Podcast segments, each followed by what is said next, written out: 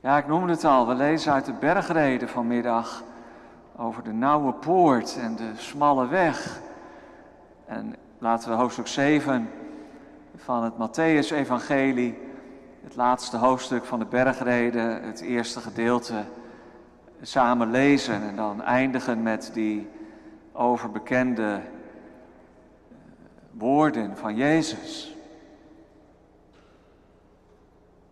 En we staan in gedachten met die discipelen en die grote menigte daar ergens in Galilea op de berg waar de Heer Jezus gesproken heeft. En we luisteren naar zijn stem.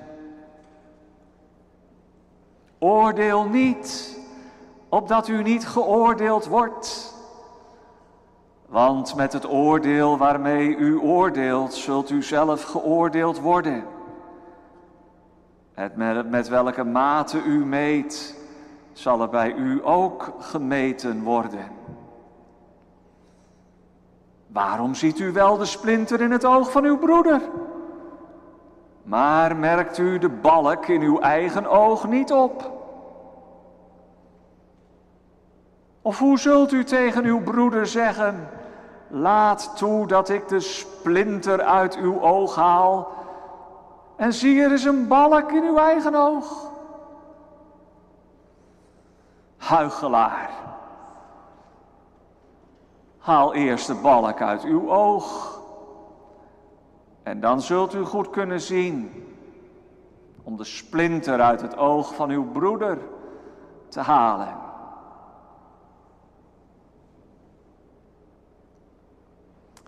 Geef het heilige niet aan de honden.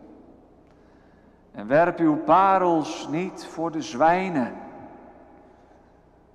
opdat die ze niet op enig moment met hun poten vertrappen, zich omkeren en u verscheuren.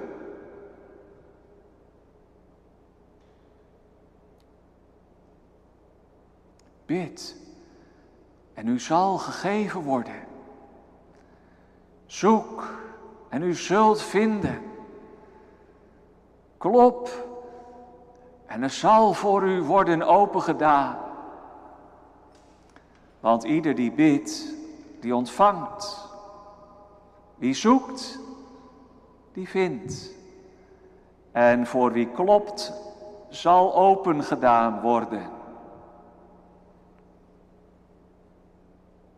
Of is er iemand onder u die zijn zoon een steen zal geven als hij om brood vraagt? Of als hij hem om een vis vraagt, zal hij hem een slang geven?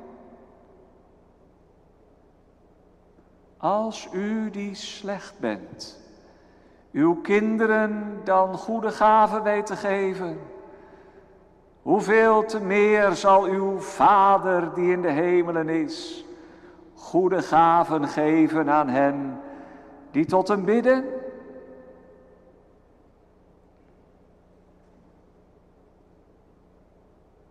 Alles dan wat u wilt dat de mensen u doen, doet u hun ook zo, want dat is de wet en de profeten.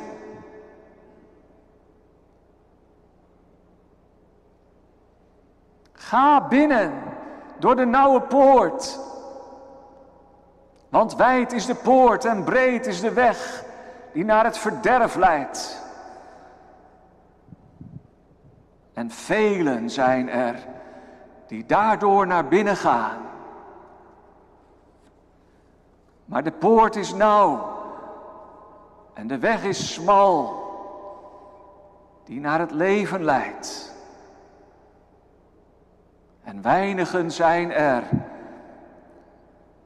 die hem vinden.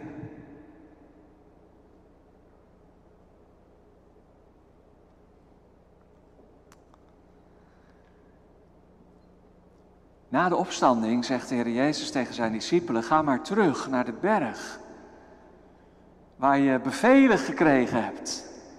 Of de engel zegt dat in Jezus' naam, de berg waar Hij jullie bevelen gegeven heeft. En als je daar goed over nadenkt, dan is er een soort verband tussen de berg van Mozes, de Sinaï, waar de Heer de heilige wet gegeven heeft, en deze berg in het noorden, ergens in Galilea, waar Jezus de bergreden heeft uitgesproken als een soort grondwet van het koninkrijk van God. Mozes en Jezus. Een nieuwe wet? Nee, het is het evangelie. De blijde boodschap van het koninkrijk. En, en toch zit er ook heel veel in om over na te denken als het gaat om de praktijk van ons leven, onze levenswandel. Navolging van de Heer Jezus. Dat koninkrijk, daar gaat het om. En er is een weg die daarheen leidt. En er is een poortje waardoor je naar binnen moet gaan. En zo klinkt de uitnodiging vanmiddag. Ga binnen door de nauwe poort. Want wijd is de poort en breed is de weg die naar het verderf leidt. En velen zijn er die daardoor naar binnen gaan. Maar de poort is nauw en de weg is smal die naar het leven leidt. En weinigen zijn er die hem vinden. We gaan er in de preek over nadenken. Wat is die weg dan, die poort? Wat bedoelt de Heer Jezus daarmee? Geliefden in de Heere Jezus Christus. Het zijn bekende woorden van de heiland. Bekende beelden ook over de twee wegen en de twee poorten. Ik denk dat we er ook allemaal wel een beeld bij hebben. Misschien wel het beeld van die bekende 19e eeuwse tekening van de brede weg links met allerlei soorten vermaak uit die tijd. En een heel smal paadje met een smal poortje. En die weg links die loopt dan naar de hemel. Een smalle weg die leidt naar het leven. Ik herinner me, ik weet niet hoe oud ik was, maar dat ik altijd een beetje met huivering naar die plaat keek. En vooral links bovenin dat vuur van de hel. En dan zag je daar ook nog van die kleine poppetjes. Op de rand van dat vuur. Ja, dat maakt wel indruk op je als kind. Is dat niet wat Jezus zegt? Er is een brede weg die leidt naar het verderf. Velen, velen wandelen helemaal de verkeerde kant op. Het is een smalle weg. Die leidt naar de hemel. Weinigen, weinigen zijn er die hem vinden. Je zou ook kunnen denken aan John Bunyan met de christenreis. Die smalle poort uit de stad verderf. Die smalle weg naar het eeuwige leven. Ja, het is wel heel radicaal wat de Heer Jezus hier zegt. Er zijn maar twee wegen, twee poorten. En even later in het hoofdstuk, er zijn ook maar twee bomen. Een boom die geen vrucht draagt en een boom die wel vrucht draagt. En er zijn maar twee huizen, op het zand of op de rots. Er zijn maar twee zonen, de oudste en de jongste. In een andere gelijkenis. Deze woorden bepalen ons wel bij de ernst van de boodschap van het evangelie. Ik herinner me dat een van de ouderlingen tegen me zei bij mijn afscheid 18 jaar geleden hier in Delft. Ja, hij was eerlijk. Hij zei: Ik vind het wel een beetje jammer dat je niet meer zo ernstig en radicaal preekt als in het begin. Ja, dat bleef wel bij me hangen.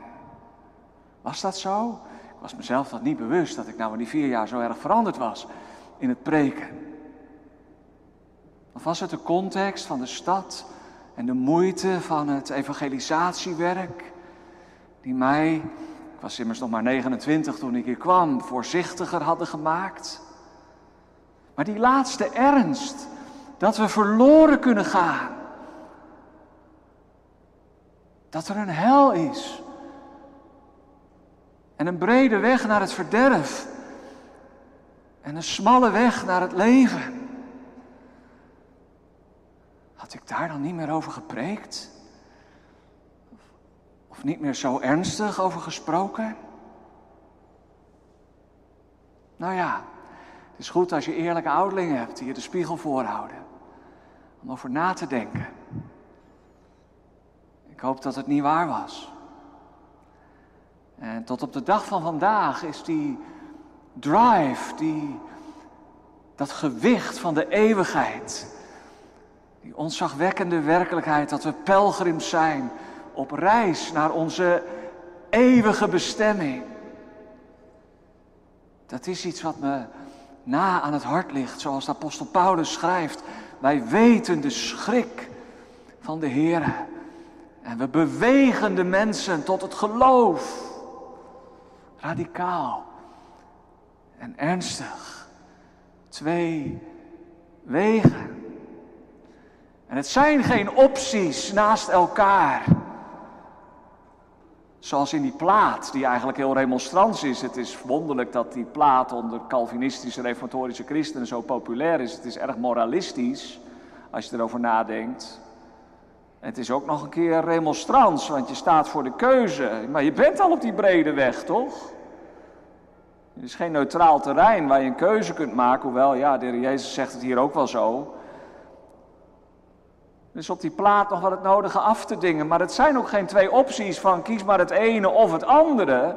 Nee, het is net als met Mozes in Deuteronomium 30, vers 19. Als hij afscheid neemt van het volk, dan zegt hij: Het leven en de dood heb ik u voorgesteld, de zegen en de vloek. Kies dan het leven, opdat jullie leven met de Heer. Nou, als er een verband is tussen Mozes en de bergreden, dan lijken deze teksten toch wel op die woorden van Mozes. Kies dan het leven. Ja, Jezus zegt niet er zijn twee poorten en twee wegen en je kunt kiezen. Hij zegt iets anders. Ga binnen door de nauwe poort. Dat is maar één optie. Er zijn er geen twee. Het is een oproep. Indringend. Ga binnen. Want je staat buiten. Maar je moet naar binnen. In dat koninkrijk van God. Zoek eerst het koninkrijk van God. Ga binnen. Want, en dat is geen optie, maar dat is de reden om binnen te gaan. Als je dat niet doet, dan gaat het vanzelf verkeerd. Daar hoef je niks voor te doen. En je moet er moeite voor doen om die weg te vinden. Vinden staat er. Want de poort is nauw en de weg is smal. Hoor je? die naar het leven leidt. Dood en leven, zegt Mozes. Jezus ook. Verderf, ondergang, dood en leven. En omdat de dood er is en op de loer ligt, kies dan voor het leven. Ga binnen door de nauwe poort. Het is urgent en het is radicaal.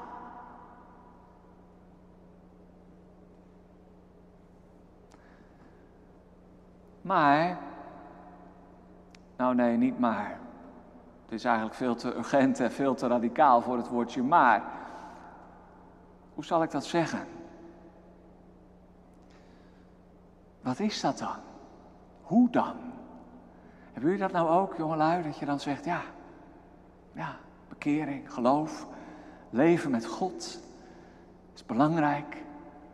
Ik geloof de woorden van Jezus. Maar hoe dan? Dat kan ook een soort verlegenheid zijn. Je kunt in je jeugdig enthousiasme, met een diep geloof in het belang van het evangelie, er wel op hameren.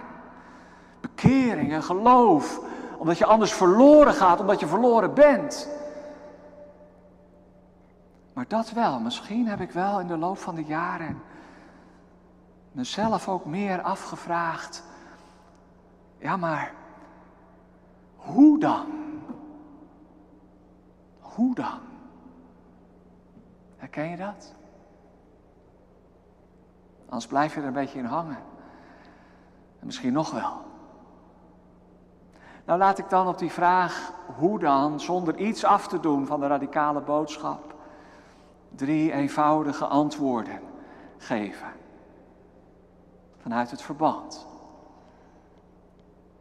En het eerste antwoord is eigenlijk heel simpel. De smalle weg is de weg van de navolging van de Heer Jezus. Je moet het niet losmaken van de tekst die daaraan vooraf gaat, waarin de Heer Jezus eigenlijk zijn hele nieuwe wet samenvat. Alles wat u wilt dat de mensen u doen, doe dat ook. Want dat is de wet en de profeten. De gulden regel, zoals we dat noemen, wat gij niet wilt dat u geschiet, doe het ook een ander niet. Dat is de zilveren regel, als je het zo wilt noemen. Dat is negatief. Het is eigenlijk nog wel makkelijk dat je niks doet wat een ander, wat je niet wilt dat een ander niet bij jou zou doen. Maar de Heer Jezus is nog scherper, dat noemen we de gouden regel. Alles wat jij graag zou willen dat een ander voor jou doet, doe dat nou omgekeerd ook. Heb uw naaste lief als uzelf. Nee, niet alleen uw naaste. Ik zeg u, heb uw vijanden lief. Anders kun je het nog wel beperken met de vraag: wie is dan mijn naaste? En ik kan toch niet voor iedereen zorgen. Zelfs je vijanden, zegt de Heer Jezus. De andere wang toekeren. Of twee mijlen meegaan. Begint al met de zaligsprekingen, die gaan ook over ons gedrag. Zalig zijn de zachtmoedigen. Zalig zijn zij die snakken naar gerechtigheid. Zalig zijn de reinen van hart. Maar dat heeft ook met je ogen te maken. Zalig zijn de vrede stichters. De smalle weg is de weg van het koninkrijk. Dat is niet altijd zo gemakkelijk. Het is onmogelijk. Als je het op je in laat werken wat Jezus van ons vraagt. Maar als je niks doet, de brede weg, en het woordje breed is eigenlijk ook, zo zou je het kunnen vertalen, de gemakkelijke weg, de weg van de minste weerstand, de comfortabele weg, ja, dat zijn de mensen die alles in dit leven hebben. Dat kost weinig of niets. hoef je niet zoveel voor te doen. Nee, je moet je inspannen, zegt de Heer Jezus. Dat is toch ook de bergrede in de eerste plaats. En ieder die mijn woorden hoort en ze doet, zal ik vergelijken met die wijze bouwer die op de rots gebouwd heeft. We kunnen gemakkelijk zeggen de rotssteen is Christus en dat is ook wel zo. Maar de Heer Jezus zegt, ieder die mijn woorden hoort en ze doet.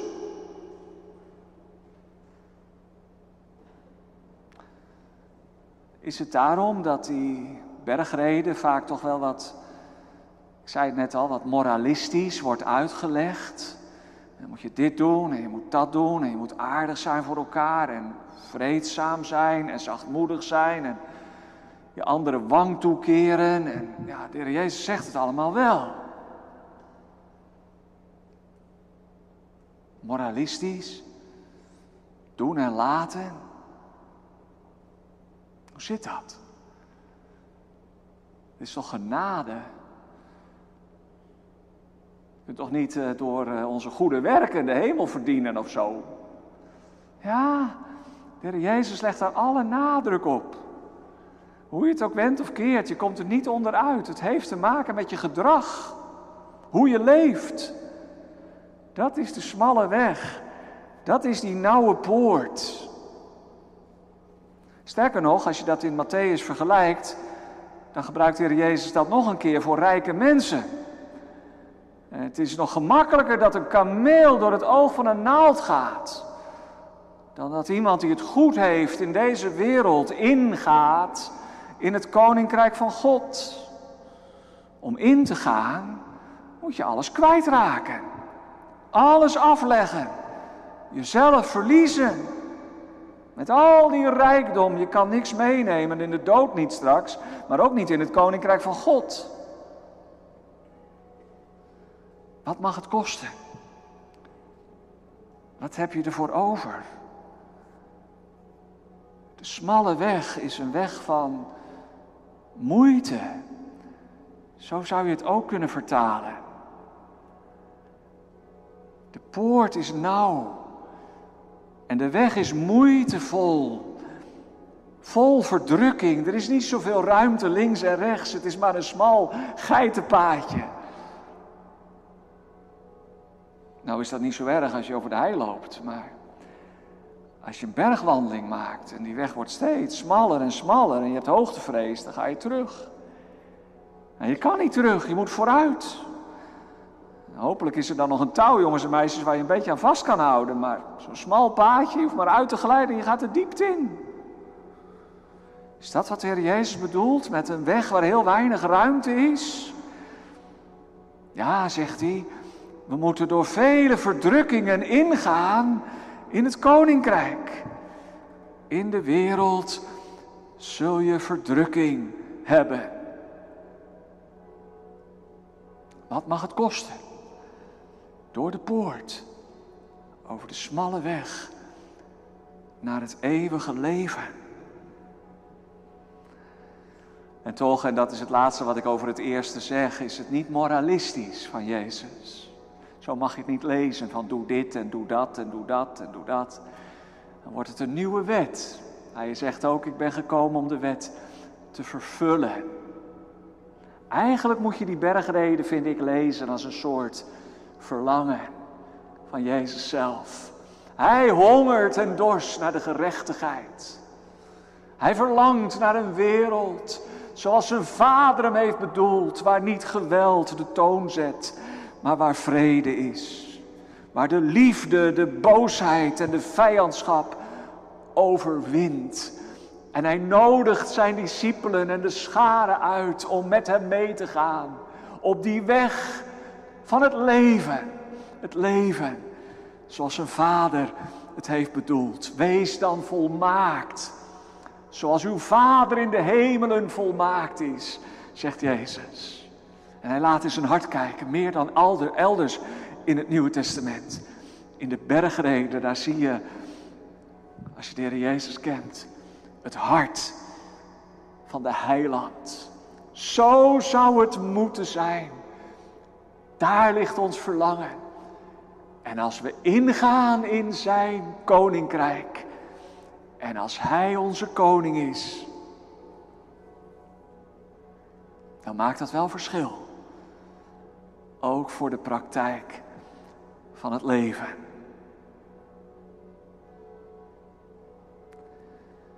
Maar in de tweede plaats, en dat was voor mij ook nieuw en ik vind dat mooi om met jullie te delen. De weg, de smalle weg naar het leven is ook de weg van het gebed. Het is de weg van de navolging, hoe je leeft. Dat doet er echt toe. Maar dan wel vanuit het verlangen naar het koninkrijk van God, hè? niet vanuit een wetticisme. En daarom, misschien juist daarom, en misschien ook nog wel in de eerste plaats, gaat het in de bergreden over het gebed. Er is pas een proefschrift verschenen in het Engels wat de hele bergreden eigenlijk uitlegt vanuit het Onze Vader. Heel mooi. Het kan ook anders. Ik zeg niet dat dat het laatste woord is, dat zal wel niet. Maar je zou eigenlijk heel die bergreden kunnen verbinden aan het Onze Vader. En hij verbindt dan deze dubbele gelijkenis aan de bede, uw koninkrijk komen. Ja, want we hebben dat gelezen in het voorafgaande. Bid en u zal gegeven worden. Zoekt en gij zult vinden. Hé, hey, die smalle weg kun je ook vinden. Dat heeft met dat zoeken te maken. Klopt, en de deur zal voor u opengaan. Hé, hey, dat is die poort. De beelden vloeien een beetje in elkaar over, zoals met een diaprojector. De ouderen onder ons, mag ik dat zo zeggen? Dat schaar ik mezelf daar ook maar bij. Die weten nog wel dat vroeger met een diaprojector het ene beeld over het andere schoof. Jullie weten dat niet meer, maar dat is een mooie techniek. En zo schuiven de beelden hier ook een beetje over elkaar heen. Kloppen op de poort. Zoeken naar die smalle weg. En Jezus had het al gezegd. Dat is het gebed. En als hij dan ook zegt in die bekende woorden in hoofdstuk 6: Zoek eerst het koninkrijk van God. En wees niet bezorgd, wat zullen we eten, wat zullen we drinken, waarmee zullen we ons kleden. Maar zoek eerst het koninkrijk van God. En al die andere dingen zullen erbij gegeven worden. Dan bedoelt Jezus misschien ook daar wel in de eerste plaats, daar moet je om bidden. Want als je zegt, ja, hoe dan? Hè? Zoek eerst het koninkrijk van God, ja, dat wil ik wel graag doen, maar, maar hoe dan? En, luister dan wat Jezus zegt.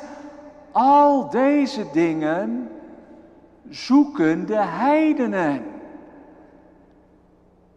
De heidenen die denken dat ze door lang te bidden hun goden kunnen omstemmen. En waar bidden ze dan om? Wat zullen we eten? Wat zullen we drinken? Waar zullen we ons mee kleden? Al deze dingen zoeken de heidenen. Mag je dan niet bidden voor je eten en drinken en voor je kleding? Ja, misschien moet je dat wel doen. Vooral voor de kleding. Eten en drinken zijn we gewend, dat is onze traditie. Maar bid je ook als je naar de modezaak gaat of het een beetje past bij de stijl van het koninkrijk van Jezus. Dan heb ik het niet over het uiterlijk, daar heb ik weinig verstand van, maar misschien vooral ook over waar het vandaan komt. En de prijs die je ervoor betaalt. Je mag gerust bidden voor eten, drinken, kleding, alledaagse behoeften. Daar is op zichzelf niks mis mee. Maar dan zegt de Heer Jezus er zo mooi bij. Jullie vader weet al dat je dat nodig hebt. Je mag er wel voor bidden, maar niet alsof je de inlichtingendienst bent van de Heere God. Sommige mensen bidden alsof ze de Heer moeten informeren. Alsof hij het niet weet. Maar zo hoeft dat niet. En daarom zegt de Heer Jezus, hoeft ook niet zo lang te bidden. Een soort angstvallig dat je denkt, oh als ik wat vergeet, vergeet God het ook. Nee, het gebed is de overgave. Als je bidt, zoek dan eerst, zoeken is bidden, dat koninkrijk van God. Dat het niet om jezelf draait, maar om Hem. Uw naam. Uw koninkrijk. Uw wil. Oh, bedoelt Jezus dat? Ga in door de smalle poort en zoek naar de smalle weg naar het leven. Dat heeft alles te maken met de manier waarop je bidt. Niet zoals de heidenen. Ellenlange, informerende gebeden. Maar in de vertrouwelijke omgang met God. En had Jezus niet gezegd, jullie, als jullie bidden, ga naar binnen. In de binnenkamer, in de closet in het Engels. Dat vind ik eigenlijk mooier, in de kast.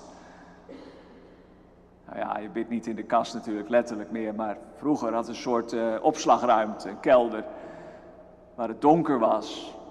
Dan was je even helemaal alleen. Dan zegt de Heer Jezus, als je nou gaat bidden, moet je niet op de hoeken van de straten gaan bidden, dat iedereen het mooi vindt om naar te luisteren. Maar ga dan in de binnenkamer. En doe je de deur achter je dicht. Zie je wel? De nauwe poort, dat is misschien wel de deur van je slaapkamer. En dan zegt de Heer Jezus, ga naar binnen door de smalle poort. En niet daar bidden in de poorten van Jeruzalem, in het publiek. Maar trek je terug om de Heere te zoeken en zijn koninkrijk in de weg van het gebed. Want de poort is wijd en de weg is breed die naar het verderf leidt. Als je niet bidt, dan is dat verderf. Hetzelfde woord wordt gebruikt voor verspilling in hoofdstuk 26, vers 8. Dat die olie van die vrouw waar ze Jezus mee zalfde, verspild werd. Als je niet bidt en niet leeft met God, dan verkwist je eigenlijk je leven. Dat is het verderf, de ondergang. Dat je je leven verprutst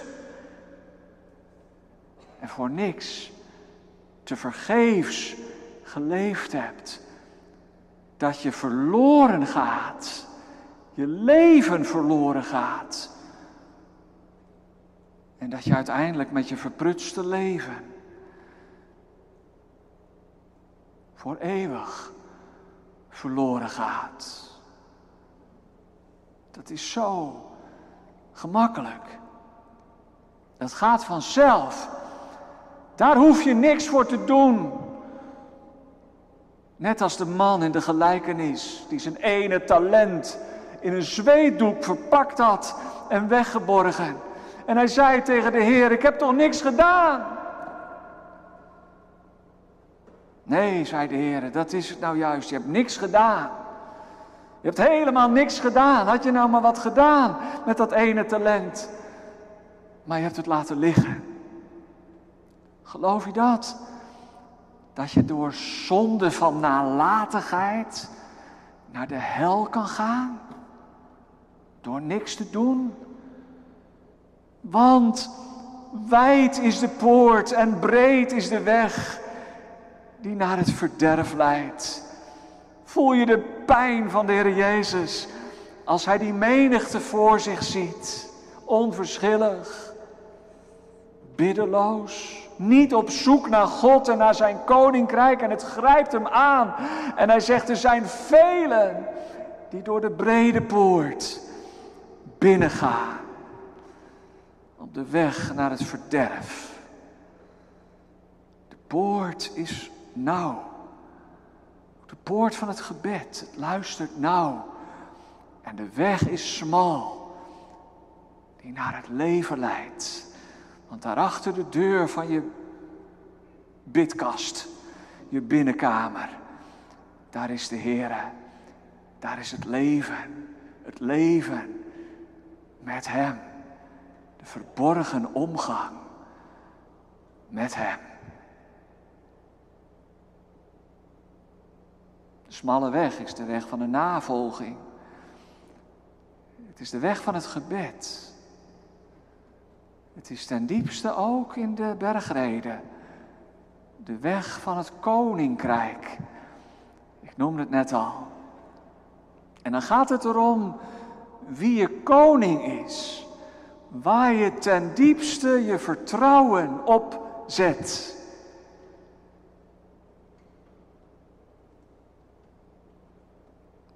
Johannes schrijft het in het laatste Bijbelboek. En ik zag en zie, er was een deur geopend in de hemel. Geen open deur. Dat is vanzelfsprekend. Een open deur intrappen. Er is geen open deur in de hemel. Een geopende deur. Is dat geen wonder? Dat er een geopende deur is in de hemel. Dat de deur niet gesloten is, maar dat de nodiging uitgaat. Ga naar binnen. Want die nauwe poort staat wagenwijd open. Voor een ieder die zoekt en die klopt en die bidt. Ga naar binnen. Er zijn ook valse profeten, zegt Jezus in het vervolg. Die wijzen je de verkeerde weg. De valse profeten, dat zijn de mensen die misschien wel heel moralistisch spreken, maar er zelf niet naar leven. De ongerechtigheid onder de dekmantel verborgen houden. Dat is een verkeerde weg. Ga daar maar niet achteraan. Het evangelie luistert nou. Dat is geen moralistische boodschap van doen en laten. Het is een boodschap van genade, van een geopende deur in de hemel. Maar achter die deur is er wel een weg. Een weg vol moeite en zorg misschien. Een weg waar het zo nauw luistert om in de voetstappen van de Heer Jezus te gaan. Niet omdat het moet allemaal, maar uit liefde voor Hem en voor je naaste. Er is geen geloof zonder vrucht. En het gebed is dan het geheim van de heiliging en de navolging van Christus. Het voornaamste stuk, het voornaamste onderdeel van de dankbaarheid. En die genade van de Heer Jezus klinkt in de bergreden vooral als hij over zijn Vader spreekt. Uw Vader weet. Uw Vader weet wat u nodig hebt. Vertrouw op Hem. Uw Vader ziet, dwars door die gesloten deur van de kast, in het verborgene. En vergeef ons onze schulden. Gelijk ook wij vergeven onze schuldenaren. Want uw Vader zal uw zonde vergeven, zegt Jezus. Als jullie het dan ook doen, aan elkaar. En als jullie je kinderen goede gaven geven, een brood en een vis en geen steen en een slang, hoeveel te meer zal uw hemelse Vader, uw hemelse Vader goede gaven geven aan hen die tot Hem bidden. En zo nodigt Heer Jezus ons uit om ons vertrouwen te zetten op Zijn hemelse Vader. De weg is smal en lang. Die andere weg is breed en misschien ook wel lang, maar het kan ook kort zijn. Wees gewaarschuwd. Aan het eind van die brede weg staat de brede poort, de wijde poort. Als je de beelden wilt verbinden met elkaar. Ik zou het dan zo doen, ik geef het voor beter. Want je kunt ze ook naast elkaar zetten natuurlijk, weg en poort. Maar, maar ik zou haar zeggen, aan het, aan het einde van die brede weg, daar is een poort. En als je daardoor naar binnen gaat, dan kom je nooit meer terug. Die poort heeft ook iets definitiefs, hè? Er is geen ommekeer mogelijk. Op de brede weg nog wel. Maar straks is het te laat. Maar weet je wat nou zo mooi is? Tenminste, zoals ik het voor me zie hoor. Die nauwe poort, die staat niet aan het einde. Het is niet de poort van de hemel, want die is niet zo nauw. Maar die staat aan het begin. Eerst de poort en dan de weg. Is dat ook geen genade van God? Er is geen weg terug meer. Ook al zou je kunnen afdwalen, doe dat niet. Het is schadelijk voor jezelf en voor elkaar. Maar er is geen terugweg meer. Want dit is de weg en dit is de poort die naar het leven leidt. En dan zijn het er dan misschien weinig naar verhouding die hem vinden. Er is wel de belofte. Zoekt en je zult vinden. Klopt en er zal voor u worden opengedaan. Bid en u zal gegeven zijn. Amen.